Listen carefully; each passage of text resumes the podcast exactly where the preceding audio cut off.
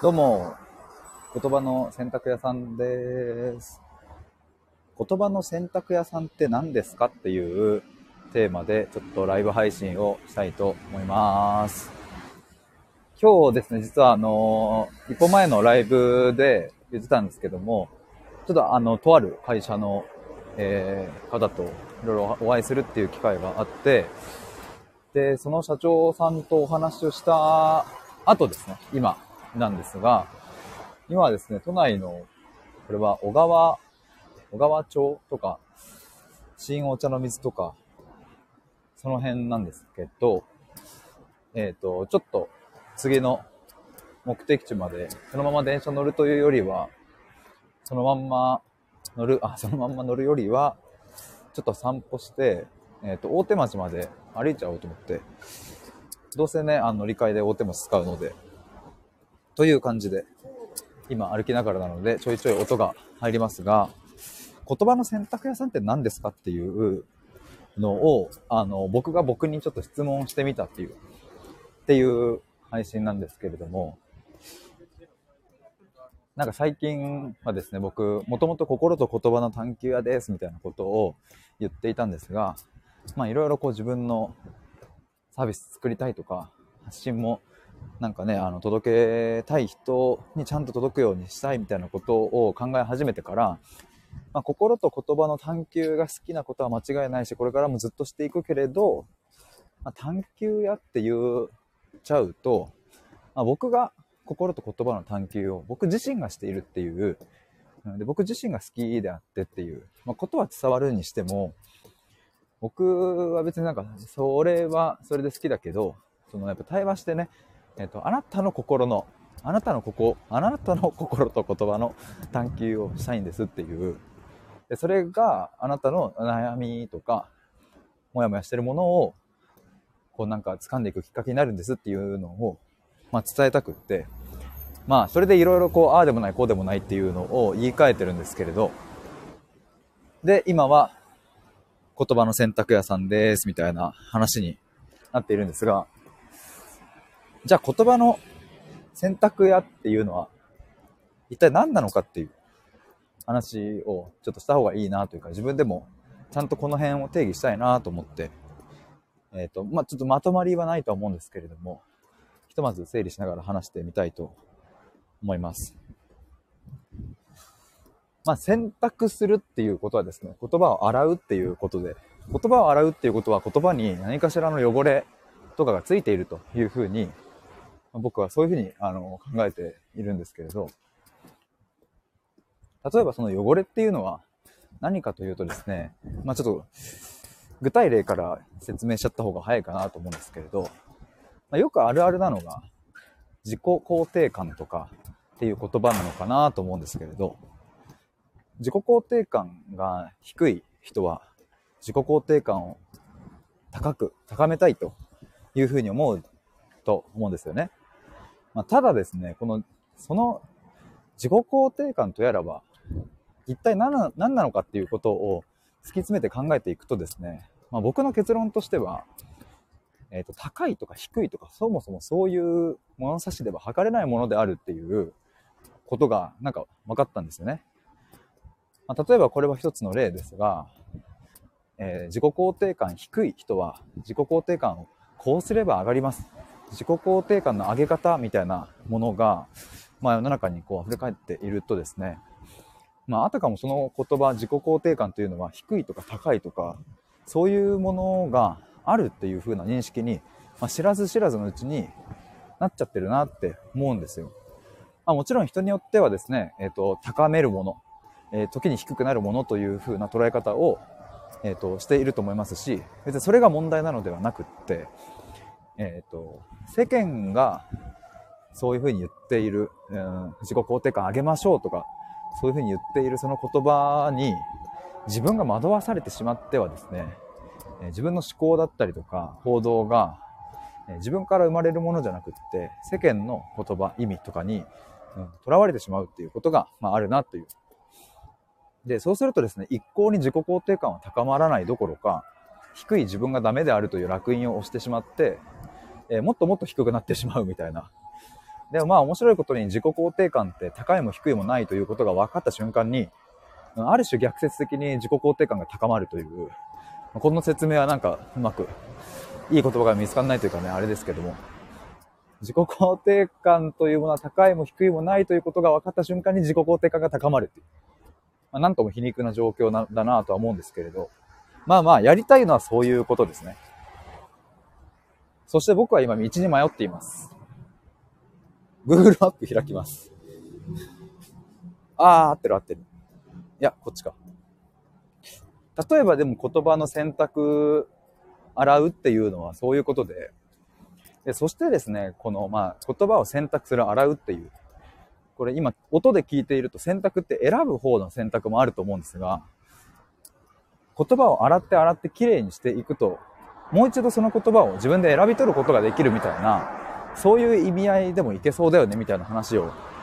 えー、先月とかリスナーさんとライブでしてたんですけども、まあこれはなんかリスナーさんからいただいたヒントですが、でもなんか本当にそういう感覚だなと。実際に洋服を洗濯して綺麗になったのを太陽の下に干して、すっごいふわふわになってめちゃめちゃ着心地よくなって、その T シャツに腕を通した時のあのさっぱりした感覚ってね、すごく、うん、気持ちがいいと思うんですけど、でもなんか洗うの忘れちゃったとか、全然乾いてないとか、汚れがついてるような T シャツに袖を通した時はなんか気持ち乗んないじゃないですか、やっぱり。うわー、これもうちょっと綺麗にしとけばよかったなとかっていうっていうのが、まあ言葉もそっくりそのまま同じだなという、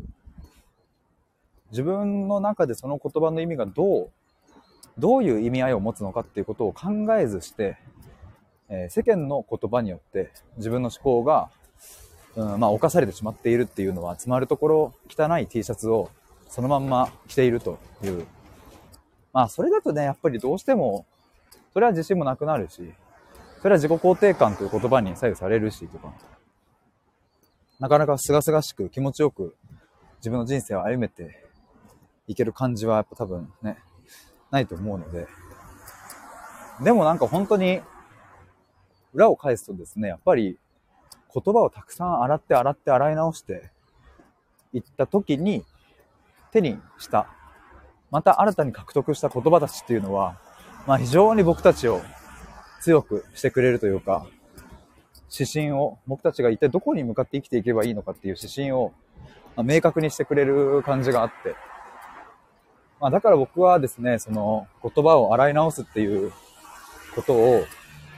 うん、そういえば大学生、僕が大学生の頃からまあずっとやってきたんですけれど、今思い返すと、でもそれを改めて今この今にじゅうななさいになったこの年で、なんかこれを僕の一つの、うん、サービスに落とし込みたいなみたいな。やっぱ今フリーランスとしてやっていく中で業務委託の仕事はあるけれど、まあやっぱり僕が目指してるのは僕が作ったものを届けたいっていう。業務委託のねお仕事はまあどこまで行っても業務委託で、僕以外の人が作ったものなので、もちろんそれに僕も価値を感じているから一緒にそこに入って、今は転職支援とかをやってですね、今週から生徒さんをごにんぐらい担当して、今までさんにんぐらいだったんですけども、あ、うさぎさんこんにちは、はじめまして。文大阪よんじゅう代主婦ぶんぶん丸っていうなんかすごい興味深いですねいや、どうもはじめまして、コメントありがとうございます。今ちょっと僕ずっとなんか一人で暑苦しく語っておりましたが、今他にもあの聞いてくださってる皆様ありがとうございます。今ちょっと都内大手町駅までちょっと歩こうと思って、もともと新お茶の水とか神田とかそのそっち側にいたんですけど、うさぎさん名前の後にわけわかんない言葉ついててすいませんいやめちゃめちゃこれもう一発で覚えるですね。ぶんぶん丸最高ですねいやでもほんとね、僕もこの言葉の洗濯屋って洗濯屋さんって言い始めたのが本当にふつかまえとかみっかまえくらいで、でそれまではですね、その前までは心と言葉の探求やっていう風に言ってたんですよね。それは今年のしがつに俺って一体何屋さんなんだろうみたいなことを自分で考えたときに、あ、探求屋さんなのかもなみたいなことで、その名前をつけるに至ったんですが、まあそれがさっき言ったようにですね、自分のサービスをちゃんと作って、まあ、サービスというか自分の対話、こん僕のとこに来てくれたら、こういうことができるよっていうのをちゃんと言葉で伝えたい。そんな時に探求屋じゃないなと思って、今変えてみたっていう感じですね。うさぎさん、ブンブン丸は前、口でバイクをやってたので、お知り合いの方がつけてくれました。口でバイク音をブーンブーンってやってたんですか最高ですね。ビーケービー。バイクだけにブンブンの。それが思い浮かびました。うさぎさん、言葉の洗濯屋さんって素敵ですね。いや、嬉しい。ありがとうございます。つい先日ですね、スタイフのえっと、こうちゃんっていう方がいらっしゃるんですけど、その方とですね、ちょっと対話させてもらう機会があって、それはスタイフじゃないんですけど、で、こうちゃんから言葉の洗濯屋さんって、あの、僕がね、もともと言葉の洗濯ライブとかやってて、で、実はそのもっと遡ると、つい先月にリスナーさんとかとの話で言葉の洗濯屋さんみたいな、いいよねみたいな確か言ってたんですよね。で、つい先日こうちゃんからも、ヒデさん似合うよ、みたいな、それ、すごいいいと思うよって言ってもらって、あ、本当ですかみたいになって、じゃあ変えますって言って、その対話が終わった直後に言葉の洗濯屋に変えましたね。あ、うさぎさんフォロー失礼しますと。ありがとうございます。僕もフォローさせていただきます。うさぎさん、心をきれいに洗ってくれそうなイメージです。いや、嬉しいっす。ついふつかまえ、みっかまえくらいから変えたので、あの、こうして ど, どういう風な印象を持ってもらえるかな、みたいなのを、僕もですね、聞けたらいいなと思ってたので、いや、めちゃくちゃ嬉しいです。ありがとうございます。そう、言葉の洗濯屋さんなんですけど、でもそう、やってることっていうのは、でもそう、心ももう一度洗い直すっていうことなのか、やっぱね、心って結局何なのかはね、実態もないし、よくわかんないですけれど、ただその心を作ってるのってきっと言葉たちだし、でもっと言えばその言葉にどんな意味合いを含ませているかっていう、まあ、それに尽きるなと思うので。うさぎさん、お声とか聞いてても癒し系な感じです。なんとテンション上げみざーでございますわ。いや、僕はですね、褒められるともう本当にすぐ調子に乗ってしまう。もうすごいニヤニヤしながら歩いているんですけど。そして今ですね、大手町に着いたんですが、なんか、ちょっともうちょっと歩こうと思いましてですね、ちょっとちょっと嬉しくなっちゃったので、日本橋くらいまでちょっと歩こうかなと思います。いや、嬉しいですね。そして日本橋は一体どっちなのかっていうのをね、調べないとですね。これはこのまんま、ああ、はいはい、わかりましたよ。はいはい、Google さんありがとうございます。いや、言葉の洗濯屋さんってね、なんか、うさぎさん、東京ちんぷんかんぷんです。でもそうっすよね、大阪ですもんね。逆に僕、大阪は、大学生の時、そういえばヒッチハイクで大阪まで行って、えっと、よねん生の時かな。ナンバーグランド花月、エヌジーケー でしたっけ？ナンバーグランド花月とかでみんなでお笑い見たりとか、まあ、いわゆる、いわゆる観光をしましたね。大学の時に。へーって、そう、でも僕も今ふと思い出しました。そういえば、ヒッチハイクなんてやったなと思って。ヒッチハイクした時にですね、まあ、夕方じゅうしちじぐらいからスタートして、えっと、まあ、今思えばなんで夜からスタートしたんだって話なんですけど、じゅうしちじぐらいからスタートしてですね、で、浜松ぐらいで、浜松のパーキングエリア、サービスエリアで、確か夜中のさんじとかだったんですよ。で、もう誰もいねえってなって、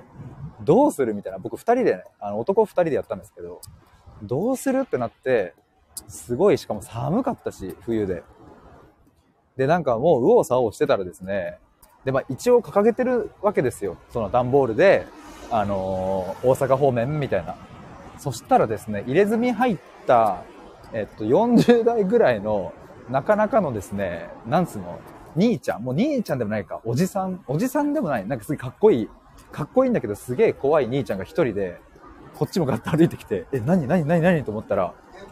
ね、あの、君たち乗ってく？車って言われて、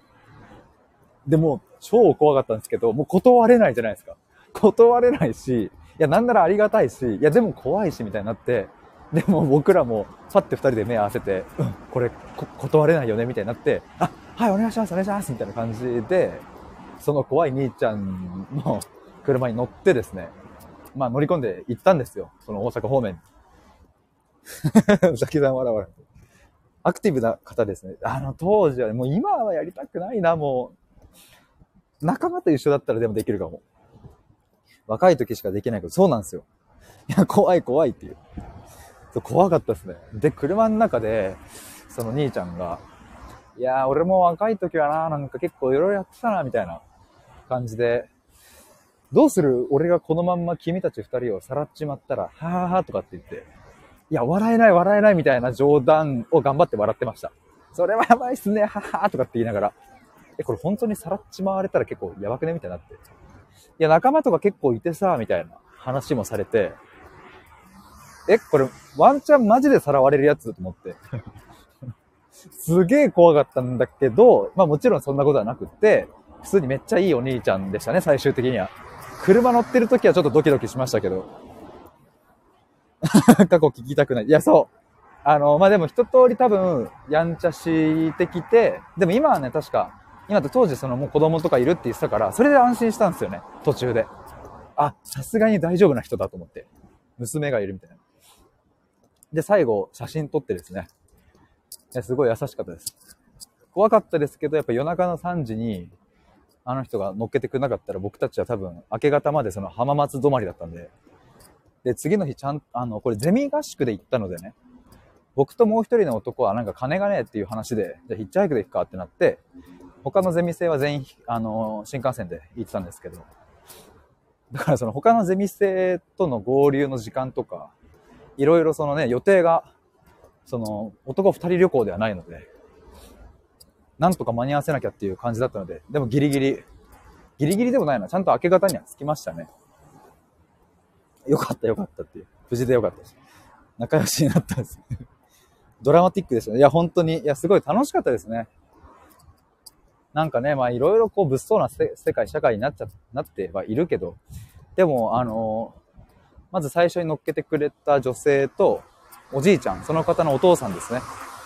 まあ二人は、あの、僕たち飯をおごってくれたりしたし、サービスエリアで。でも、それも怖かったのが、そのおじいちゃん運転してたんですけど、片目が見えてない方で、右目だけで高速道路をビュンビュン飛ばしてて、しかも遠近感、そのね、片目が見えないから遠近感つかめなくって、もう車間距離えぐかったんですよ。っていう怖いシーンがあったりとか、意外とそういう、まあでも楽しかったですね。みんな優しい。うさぎさん命がけて怖いですね、本当に。いや、だからそのたまに女の子一人でヒッチハイクとかしてる子ね、あのたまに エスエヌエス とかで見かけたりしますけど、すごい勇気だなと思って。なかなかね、なんか、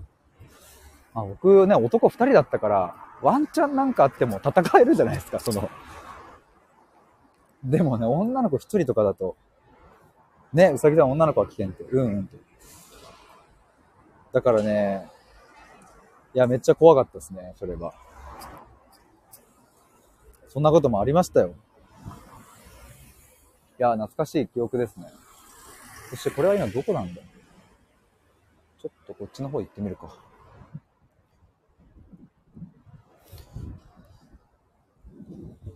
いやー、でもそう、あのー、一本前の収録というかライブ配信で、ちょっと全国行脚したいみたいなことを実は言ってて、まあ、今年に入ってからですね、僕自分で、えっと、対話コミュニティ月額ごひゃくえんの対話をしようっていう、言葉の本質を見つめるっていう、そんな理念みたいなものを掲げて、で、違いを楽しむ、新たに生み出すっていう、そこを大切にみんなで、たくさん話そうみたいなことをですね、今年のいちがつからさんがつまでの期間でやったりしてとか、あと先月じゅうがつ末まで、えっと、約半年間ですね、その対話コミュニティとは全く違う形で、えっと、探求アトリエっていう、あの、オンラインの、こっちは無料でやってたんですけど、そこにもじゅうしちにんぐらい入ってくれたりとか、なんかそういうのをこのスタイフを通して、やってきてですね、で、なんかあの、まあオンラインでたくさんそういう方とつながれてよかったなとは思うんですが、まあ、なんかオフラインでも会えたらいいなというのは思って、それであの、先月のあの、終わりくらいかな、その探求アトリエってコミュニティのメンバーの方とお話をしているときに、あの、全国行脚したらどうですかみたいな、そういう提案をいただいて、で、ちょっとやってみようかなみたいな、じゅういちがつ中やってみようかなと思ったんですけど、ちょっとね、仕事のタイミングとかいろいろ難しくて、今年中はちょっとできなそうなんですが、まあ、いつかちょっと行ってみたいなとかと思って、うさぎさん、ほーと。いや、あの、なので、大阪も行った時にはぜひ、頑張ってくださってありがとうございます。そうで、そんな感じでちょっと最近ですね、僕のいろいろこう、発信の面だったりとか、仕事の面だったりとか、いろいろこう、ちょっと動いてきて、で、まあ、言葉の洗濯屋さんっていうのを、まあ、ちょっとやってみてるっていう感じですね。ちょっと名乗ってみてると。ついふつかみっかぐらい前まではですね、自己探求パートナーみたいなことを言ってたんですね。いちにちで終わりましたが。自己探求パートナーですね。うさぎさん、まだお若そうだし楽しいこといっぱいしてくださいってありがとうございます。今にじゅうななさいで、僕はですねさんじゅっさいの年に本を商業出版で本出したいっていう、そんな目標がありましてですね、まあ今はまだまだ到底足元にも及ばない発信力だし、全然届けられてないですけれど、まあ残すところさんねんじゃく、まあ、ほぼあともにねんちょいなのかな。なんとかいろいろ発信も頑張って届けられる人をたくさん増やして本を出したいという、なんか漠然とですね、そういう本を出すことが夢というよりは、まあ一つ僕の、まあ、生きてる意味とかそういうものをこの社会に、世界に残せたらいいなと思って。うさぎさん、おおにじゅうななか若い。ね、いや僕もね、あの、やっぱにじゅうななの僕はもう、そっか、もうさんじゅうに近づいてきてるな、みたいなことは思うんですけれども。でもまだまだできることありますしね。うさぎさん、拍手って。まだまだ若いってありがとうございます。まあ、兄貴が今さんじゅうにで、弟がにじゅういちで、僕はその先を生きる兄貴と、後から追いかけてくる弟と、ふたりを見れるっていう、なんかそれはちょっと最近特権だなとも思ってね。家族にそういう身近な存在がいるっていうのは。うさぎさん楽しそうで羨ましいと。いやもう本当に僕も今年いちねんで結構変わりましてですね。うさぎさんいろんなことにチャレンジしてくださいねってありがとうございます。そう、でも本当になんかそのチャレンジできる心の土台が整ったというか、てか車の音うるさくてすみませんね、ちょっと。まあなんか今回のこの言葉の洗濯屋さんって何ですかっていう、まあ、テーマで、まあ今一見ちょっとその内容的には遠回りしてきたような感じですけれど、まあでもですね、なんかこのこのいち、にねんでいろいろやってきたこと、そのコミュニティ運営だったりとか。もそうだし、まあ、メンバーシップもちょこっとさんかげつだけやったりとか、いろいろ対話したりとか、自分のホームページ作ったりとか、まあその他にももろもろといろいろやってきてですね、なんかこう自分の中で一つこれだって、そのこれだっていうのがまだ何なのか、もう、うん、はっきりと言葉にはできなかったりするんですけれど、でもなんか自分の中で信じられるものがなんかこう中心に生まれてきて、だからなんかですね、あの今は届けよう、自分の発信を届けよう、届けたいみたいな感じになってっての言葉の洗濯屋なんですよね。だから僕が、まあ、やりたいことは何かっていうと、端的に言えば対話をしてお相手の言葉を洗い直して、お相手の心も一緒に洗って、なんかもう一度そのさっき言ったように、うん、綺麗でふかふかで乾いた T シャツに袖を通すみたいな、そういう感覚をですね、僕と一緒にやるみたいな、それを今単純にしたいっていう感じですね。うさぎさん、頑張ってる若者って感じがすると。ありがとうございます。嬉しいです。いやー、だからね、うさぎさん眩しいですっていやでも嬉しいです。ありがとうございます。いやでも僕もですね、にじゅうよんさい、ごさいくらいまではちょっともう本当にくすぶりまくってて、全然なんだろう、パッとしない、自信もない、覇気もないみたいな感じでした。すごく。ちょっとこれ線路の下でごめんなさいね、音がうるさくて。ちょっとしたら抜けます。うさぎさん、あ、私も若い時にいろんなことに挑戦しておけばよかったなぁと。うさぎさん、音大丈夫です。ありがとうございます。なるほどな。いやーでもね、確かに僕も今でこそなんかこうして挑戦ね、できてるなぁ、してるなぁとかって思うんですけど、やっぱりね、なんか、振り返ってみると、僕もですね、じゅうごさいぐらいから、高いちぐらいから、えー、社会人いちねんめ、にねんめくらいまではなんかね、結構約じゅうねんぐらい、僕の中でそういう挑戦するとか、自信を持って何かに取り組むとか、そういうものがもう完全にストップしてた感じがして。でも一見ね、多分僕の周りにいる人たちは、日々楽しそうだねとか、なんかその、就活とかも、まあ、僕が行きたい企業に行けたのでね、よかったじゃんみたいな、なんかこれで社会人生活もいいんじゃないみたいな感じで言ってくれたりしたんですけど、もうあの内実っていうのか、中身はもう全然違うというか、ずっと違和感に苛まれて、何なんだこれっていう風になってたんですけれど、うさぎさん、そうなんだ、そうなんですよ。まあちょっとこの話もですね、ちょっとまた僕は何に何に悩んでいて、何にそんな苦しんでいたのかっていう話を、まあ、今度ちょっとめちゃめちゃそれを赤裸々に話す回みたいなのをやろうかなと思ってるんですけど、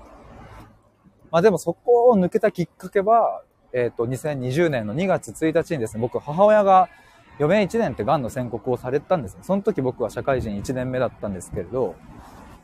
で、そこから約にねんじゃく、いちねんとさんびゃくきゅうにち母親は生きることができて、で、去年のじゅうにがつむいかに亡くなったので、そろそろ一周期なんですが、やっぱね、この母親とのこのいちねんとさんびゃくきゅうにちがめちゃめちゃ大きくて、なんかね、生きるとは何かっていうことと、死ぬって何なのかっていうことと、人間なんでこの世界に生まれてきたのかみたいな、すごい、まあ、根源的な、哲学的なテーマになりますけれど、そこまで考えることができたので、それが今の僕の中心地を作ってくれてる感じがして、だから、その経験があって本当に良かったなと思うし、だからその辺からですね、にじゅうごさいぐらいから、うん、僕の中で何かが動き出したっていうか、うさぎさん、そうなんだ、そうかそうかと、へえと、強いなぁと、ありがとうございます。いやー、なんかね、でもそういう話とかもスタイフでさせてもらったりとか、まあ、それこそですね、さっき言った対話コミュニティとか、今年のいちがつからスタートしたんですけど、その前の月のじゅうにがつむいかに亡くなってて、つまりその翌月からスタートしたんですが、そこでコミュニティメンバーの皆さんに、実は母がこう亡くなってみたいな話とかをさせてもらったりとかしたんですよね。だから本当にありがたくって。だからそういうのを最初はコミュニティの中ですごく話したりしていたのが、まあ今はやもうこうして発信できるようになって、で、まあここの経験がすごくベースになっているので、それを元にこの言葉の選択やっていうのが生まれてるんですよね、間違いなく。うさぎさんがしっかりしてるわって。ありがとうございます。いや、ほんとね、いやだから、そのなんだろうな、言葉をね、選ばずに言うとというか、僕は恐れずに言うと、本当に母親が癌になってよかったっていう。これはもう家族の相違というか、もちろんですね、その、な、癌になったことによって苦しかったこともたくさんあるし、還暦の誕生日の日に母は亡くなったんですけど、まあ一般的にね、平均寿命的には早いので、悔しいこともたくさんあるけど、でも最後ですね、僕、母親が病室でね、あの、今私は本当に幸せだっていうことを、まあ何度も何度も言ってて、家族にも言ってくれたし、病院の先生とか看護師さんとかにも、なんか本当に何度も言ってて、本当に私幸せです、今って。なんかその言葉が聞けたから、なんか人生って本当に長さじゃないなって、ちょっと月並みの言葉ですが、長さじゃねえなって思いますし、だからまあ長生きすりゃ幸せとも限らないし、あ、平均寿命的に早く亡くなってしまうから不幸というわけでもないし、なんかそういうものを全部見せてもらって、まあそういうのがね、この言葉の選択屋さんに繋がってるんですよね。うさぎさんがうんうん涙と、お母さん幸せだったんだと、そうよかったうんうんと、どれだけ充実した人生かですよね。そう思います。僕ももちろんね、僕もその母が癌になってからそのさんじゅうだいとかで余命宣告を受けてる人とかとも出会ってきたので、うーんそれは本当に苦しいし、まあ、僕もですね、やっぱり、うん、さんじゅうだいとかで亡くなるのはなちょっと受け入れられないかもしれない、もしそういうことがあったらって思いますけれど、でもいつ死んでもまあいっか俺頑張ってきたしって思えるっていう状態で過ごせているかどうかみたいなのは、これはだから社会人いちねんめにねんめのそのまだサラリーマンをやってて人材業界で営業やってたんですけども、その時にすごく考えましたね。俺このままで本当にいいのかなみたいな、そこら辺からなんか自分のくすぶってるその感情を打破していく何かが始まってったんですよね。まあそっから約いちねんとかぐらいかかったですけど、うさぎさん私も幸せだったって言える人生だといいなって、いやほんとね、そうだから僕の一つのまあ理念というかミッション、まあその使命みたいなものとしては結構そこですね。すごく壮大になっちゃいますけど、まず僕が死ぬ時に幸せだったと心から言えること、そして僕の周りの家族だったり、まあ、こうして関わってくれる人たちだったりが、ああこの人生でよかったなみたいな、幸せだった、うん、もう OK だわって思えるっていう、やっぱそれを作りたい。では僕はそのなんか日本中を幸せにとかそういうなんかことはあの僕はまあそもそも そ, そこまでは思わないしできないから、でもなんか僕ができること、僕ができる、うん、届けられる最大限の範囲で届けたいなと思うので、そういう循環を生み出したいんですよね。うさぎさん、私も頑張ろうと。いや、嬉しいです。でもなんか、はい。そう、こういう風になんか話を聞いてくださって、そう思ってくれて。頑張りましょう。あ、ともりさんこんばんは。子供の寝顔を見ると幸せだと思うな。確かにな、僕も子供できたらどうなるんだろう。子供、ね、いやもうほんと子供欲しいなと思いますけれど、どうなるんだろうな。うさぎさん、ともりさん、こんにちはと。いや、今日ですね、この言葉の選択屋さんって何っていうのをですね、ちょっと話していたところですね、うさぎさん、今日初めましてだったんですけれども、いろいろとこうコメントいただいて、さっき久しぶりにヒッチハイクをした時の話を思い出したりとか、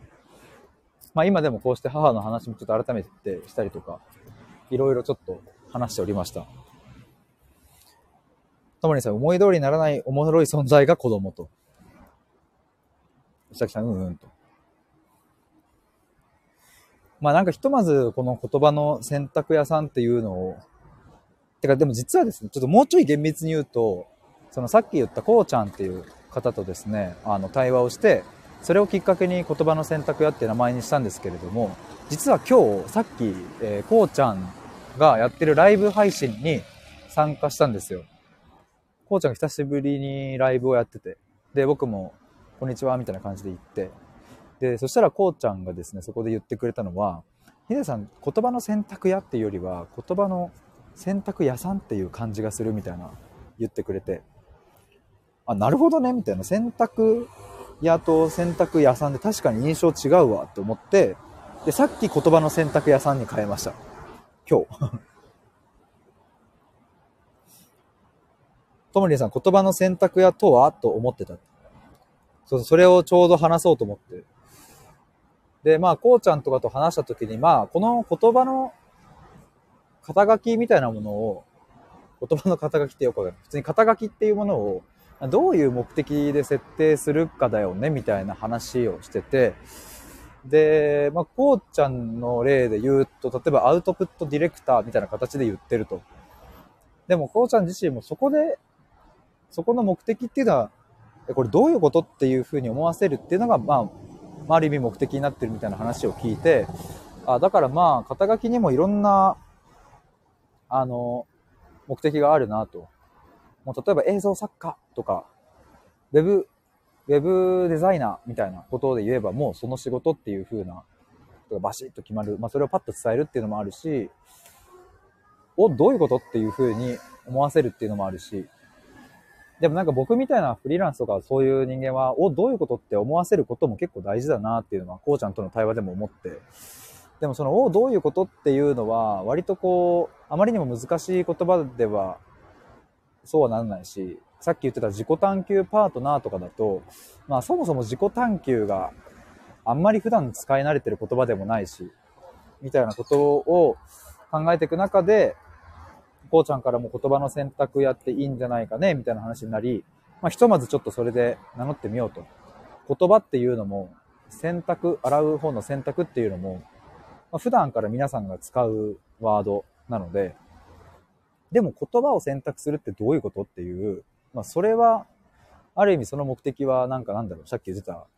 あの、ところは達成できるのかなとも思ったりして。うさぎさんが、さんがつくと優しく感じるっていう、言葉の選択やさんってことですよね。うん、だからきっとそのこうちゃんという方も、僕の雰囲気とか、対話した時の感覚とかで、多分さんをつけた方がヒデさんっぽいっていう風に今日言ってくれたんですよね。でもすぐちょっとそれに変えてみましたけれど。で、えっと、ともりんさんがフリーランスは目立ってなんぼっていうね。フリーランスさんねんめだからよく思うな。そう、だから、まあ言葉の選択でちょっと一旦走ってみようかな、みたいな感覚になってますね。もちろんなんかどっかで変わるタイミングがあるのかもしれないですけど。でもなんか僕がやってることを説明するにはすごく、フックとしてはいいなという感じがしてて、まあ、というのも今日言葉の選択屋さんって何ですかっていうタイトルを、まあ、自分でつけてね、自分で質問してみたわけですけど、でもなんかこれ言葉の選択ってどういうことっていうのを聞いてもらえたら、てかそこに疑問を持ってもらえたら、まあ話すチャンスにもなるし、うん、なんか自分のやってることの割とこう本質的な部分を、うん、あんまり時間をかけずにというかね、なんか一から全部説明せずとも、まず入り口のところで説明できる感じもしてて、それがその自己探求とかだと、あのそもそも自己分析っていう話とか、自己探求と分析の違いは何かみたいなことを説明しないと、多分僕がやりたいことやってることの説明までたど、たどり着くのに多分ちょっと時間かかっちゃうんですけれど、まあ本当に初見の方だったりとかにパッと説明するときに、あの言葉の選択屋さんです。これはどういうことかというと、こういうことですっていうのを、割とピンポイントで説明できる感じはするんですよね、なんか。だからまあ、どういう表現がいいのか、ちょっとこれからも模索ですけれど、まあ、まずは言葉の選択屋さんとして、で、あとはもう本当にプロフィールをどう練るかっていう。今僕のスタイフのチャンネルのプロフィールとか、ツイッターとか飛んでもらうと、わかるんですけれど、あの、あ、ツイッターはそうでもないか。でも、スタイフの方のプロフィールは、ちょっとね、考え中みたいな。気になるキーワードはこれみたいな感じで。とりあえずプロフィールをなんか今、作ってる最中というか、まあ一旦このふわふわした形で止めておいて、ピタッと来るのがあった瞬間に変えようというふうにしてますね。でも今日そのうさぎさんに言葉の選択屋さんっていうその言葉にどんな印象を持つかっていうのを言ってもらえてすごい良かったですね。あの心をきれいに洗ってくれそうなイメージですとかって言ってもらえたので、なんかすごくそこはありがたいなと思いますし、そういうふうに感じるんだっていう、まあ、全然まだまだ他の人にもいろいろ聞いてみたいですけれど、うさぎさんお役に立ててよかったですと。いや、こちらこそありがとうございます。はじめましてでコメントいただいて。めちゃくちゃ気使います。いやー、腹が減ってきましたね。よんじゅっぷん歩いたので。今日はですね、そう夜じゅうくじぐらいから、さっき言ってた転職支援の業務委託で受けてる方のセッションがあったりするんですけれど、まあなんかゆくゆくはですね、てかまあ本当に来年のご、ろくがつとかくらいまでには、業務委託での仕事だけではなくって、僕自身がなんか作ったものをお届けできるようにしたいなというか、まあ、本当でも年内ですね、まずは。年内にちゃんと作りたい。最後にちょっと今僕が持ってる問いというかですね、えー、ここをちょっと考えたいって今思ってますっていう話だけして終わりにしたいと思います。ちょうど日本橋に今着いたので。あ、うさぎさん頑張ってくださいってありがとうございます。そう、なんかね、あのー、今迷ってることというかね、ここを考えたいなと思ってるのは、こう、名前がつかない悩みをどう表現するかっていう。なんか、例えば、その、彼氏彼女と別れて辛いとかっていうのは、じゃあ恋愛の悩みになるし、とか、まあ、親と揉めててっていうね、ずっと幼少期からギクシャクしててって言ったら、親子関係の悩みになるし、まあなんかそういう、まああとは例えばお金の悩みとか、えキャリアの悩みとか、まあ、そういうものとしては名前が付けやすいなと思うんですけれど、なんかこのどの悩みジャンルにも当てはまらない中間地点にあるものっていうのって、なんかどういう表現をすればいいんだろうなみたいな、なんかそれが本当昨日とか今日ぐらいにふわっと湧いてきて、今日ちょっとあのー、とある会社の人とあの都内で話してたんですけど、その人ともそういうちょっとディスカッションじゃないですけど、そんなことを考えてるんですよねみたいな話をしてて、で僕がやりたい理想の仕事、理想のなりわいっていうのは、そういうところにある悩みを一緒に探求したいっていう、でそれを解決したいんですよね、本当の意味で。本当の意味でっていうのは、そのなんかこう対処療法的に一瞬ね、一過性のある、あ、すっきりしたってなる。でもなんかいっしゅうかんとか、うん、しないうちになんかだんだんまた元通りになっちゃうみたいなのって結局意味ないので、もう根源的なところに、えー、人間の本能的なところでの言葉のやり取りをして、もうそこからもまるっとオセロのように全部ひっくり返すみたいなことをやりたいんですけど、でもね、今はこうやっぱり分かりやすく転職支援とか、えー、恋愛の相談とか、例えば エイチエスピー カウンセラーさんだったりとか、そういうね、属性とか、うん、ライフステージとか、そういうものに焦点を当てて、まあ、行くっていう、まあ、それがまあ、本当一番セオリーだし、まあ、僕もね、まずはそういうふうにしようとは思ってはいるんですけれど、まあ、一つ問いとして、どうやって、その中間にある悩みを、うん、名前付けして、で、えっと、あ、それを一緒に対話してくれる、解決してくれる人なんだっていう、のをどうやって認知を取っていくかみたいなところですね。なんか例えばでもなんかこうイメージとしては、そのどの段階にいる人かというと、もう苦しくなっちゃって精神科とかそういうメンタルクリニックとか、まあ、医療の方ですね、そこに行く前の段階っていう人たちですね。ずっとモヤモヤしてずっと苦しいんだけど、でも友達と飲みに行って、えー、と愚痴ればまあすっきりするけれど、またそれを繰り返してなんかやっぱ辛いみたいな。でも別にそのメンタルクリニックとかそういうのに行くまででもないけど、それを放置してたらいずれ結構大変なことになっちゃうっていう、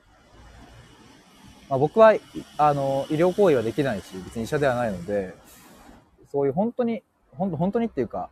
えー、ともう薬が必要ですとかプロの手が必要ですという方の支援は僕はできないけど、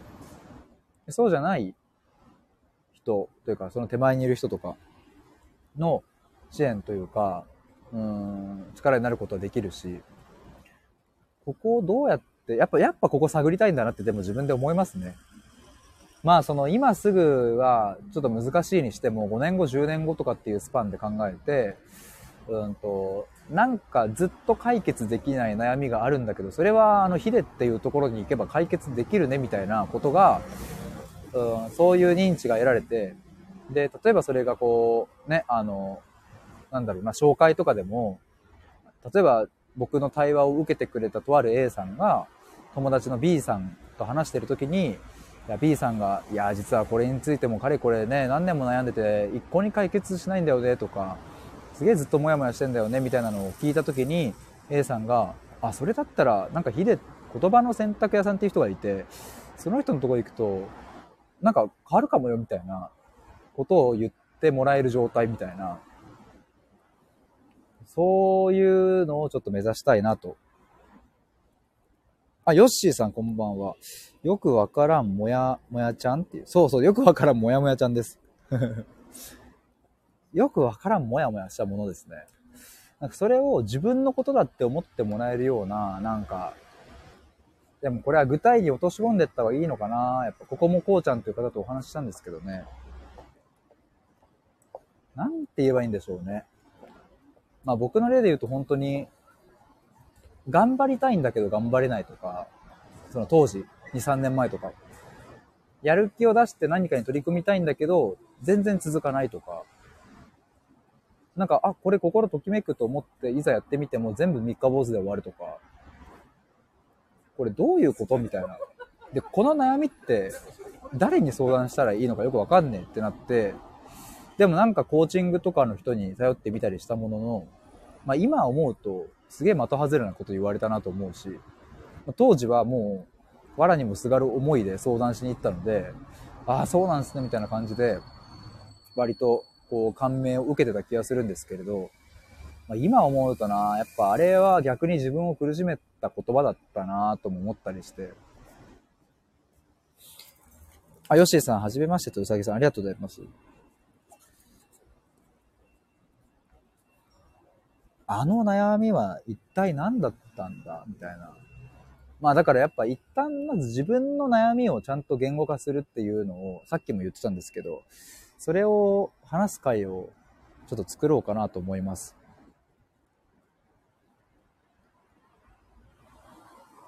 なんかそうしたらね、なんか自分の当時のあのどこにも行き場のないあの悩みたちに何かいいネーミングができるかもしれないし、いい切り口が生まれるかもしれないし。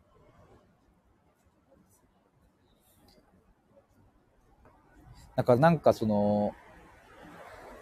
当時はね、なんかやるやる気とかモチベーションとかにすごい左右されたし、自分を苦しくさせるような固定観念とかもあったし、でなんかワクワク本気でワクワクするものってあったかっていうと別になかったしみたいな。それ全部裏返したいんですよね、なんか。だからやる気やモチベーションに左右されることがなくなって、自分を苦しくさせる固定観念にとらわれなくなり、で、心の底からワクワクすることを見つけて、それを自分の人生として、まあ、進めていく推進力にしたり、力にしていくっていう、そういう対話のセッションを僕はしたいんです。まあ、そのまんま言おうとも思ってるんですけれど、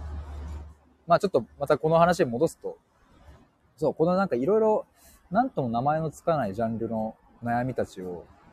あの人それぞれ抱えているなと思うので、そういうものに一体どういうふうにこう僕はアプローチできるかなみたいなことを今頭の片隅に置きながら日々考えたりしております。